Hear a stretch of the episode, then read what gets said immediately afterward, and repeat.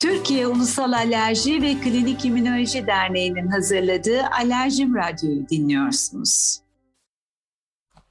Merhaba, ben Doktor Özgü Uysal Soyer. Bugün inek sütü alerjisi hakkında kısa bir sohbet gerçekleştireceğiz. Bunun için Profesör Doktor Gülbin Mingöl hocamız bizlerle birlikte. Hoş geldiniz. Hoş bulduk. İnek sütü alerjisinden ne zaman şüphe etmeliyiz? İnek sütü alerjisi son yıllarda çok sık karşılaştığımız bir alerji problem ve çocukların çok büyük bir kısmında görülüyor.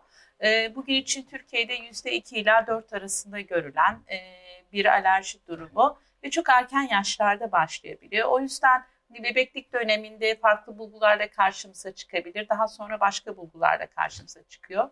Ama erken bebeklik döneminde bir bebeğin kakasında kan varsa, yeşil mukuslu kakası varsa, bebek huzursuzsa, kusmaları varsa, e, ciltte döküntüleri oluyorsa, hani egzema bulguları varsa erken bebeklik döneminde şüphe edebiliriz. Ve bu bulgular anne sütü alırken bile karşımıza çıkabiliyor.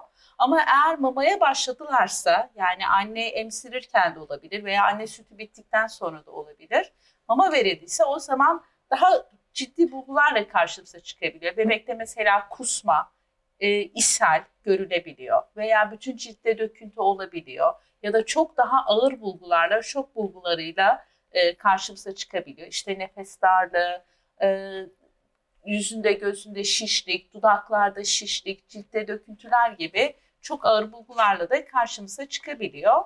Çocuğun yaşı büyüdükçe hani bu cilt bulgularının yanında e, işte burun akıntısı, hapşırma, aksırık ya da işte böyle hırıltı, hışıltı gibi bulgularda e, görebiliyoruz. Ne kadar zor bir durum değil mi aileler evet, için? Evet aileler için bir de hani çocukların çok temel bir besini olduğu için hani süt ve süt evet. ürünleri çok erken yaşlarda çıkabiliyor ve ondan sonrasında olursa da devam ederse de sıkıntı olabiliyor ama çok endişe etmiyoruz aslında çünkü bunların büyük bir kısmı kendiliğinden geçiyor zaten. Yani bu hani mide bağırsak sistemiyle ilgili olan kakada kan, işte huzursuzluk, ondan sonra ishal gibi bulguların büyük bir kısmı bir yaşından sonra geçiyor. Bir kısmı daha sonra devam ediyor. Peki hocam bizim aslında böyle ilgi aracılı dediğimiz hasta inek sütünü aldıktan sonra öksürük, nefes darlığı, kızarıklıkla giden cins, daha ağır form olan inek sütü proteini alerjisinde tanıyı nasıl koyuyoruz? Şimdi e, bu hastalarda hani aileyle çok e, iyi bir öykü almak lazım. Hani bütün bu bulguları gözden geçirmek lazım. Ondan sonra bunun inek sütüyle ilişkisini detaylı bir şekilde dinlemeniz lazım. Hani hepsini sormanız lazım ama onun dışında bu ilgi aracılıklı dediğimiz e, inek sütü protein alerjisinde bizim özel testlerimiz var. Ya kanda bu inek sütü proteinine özel spesifik ilgiye dediğimiz bir şeye bakıyoruz. Veya cilt testleri yapıyoruz. Ama bu cilt testlerinin de deneyimli bir alerji doktoru tarafından yapılması lazım. E, ve o cilt testindeki sonuçlara veya kandaki sonuçlara göre biz inek sütü proteini ve bu inek sütü proteini içeren ürünleri de diyetten çıkarıyoruz. Ne hocam bu ürünler mesela? Mesela yoğurt, ondan sonra peynir, kurabiyeler, kekler, hani içerisinde süt içeren, kefir en çok tüketilen şeylerden biri günümüzde. Tereyağı olabilir, dondurma çocuklar çok tüketiyor. Anne süt alıyorsa anneler tüketebiliyorlar. Yine pudingler, yine bazı sosların içerisinde oluyor. Hani marinasyonda kullanılabiliyor. Veya şarküteri ürünleri var, salamlar, sosisler, onlar marinasyonda kullanılabiliyor.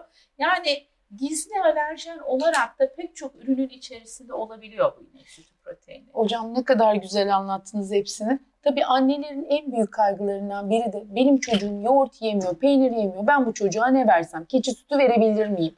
Şimdi bu aslında yapılan en büyük hatalardan biri. Hani inek sütüne alerjisi olunca sanki keçi sütüne alerji olmazmış gibi yanlış bir algı var.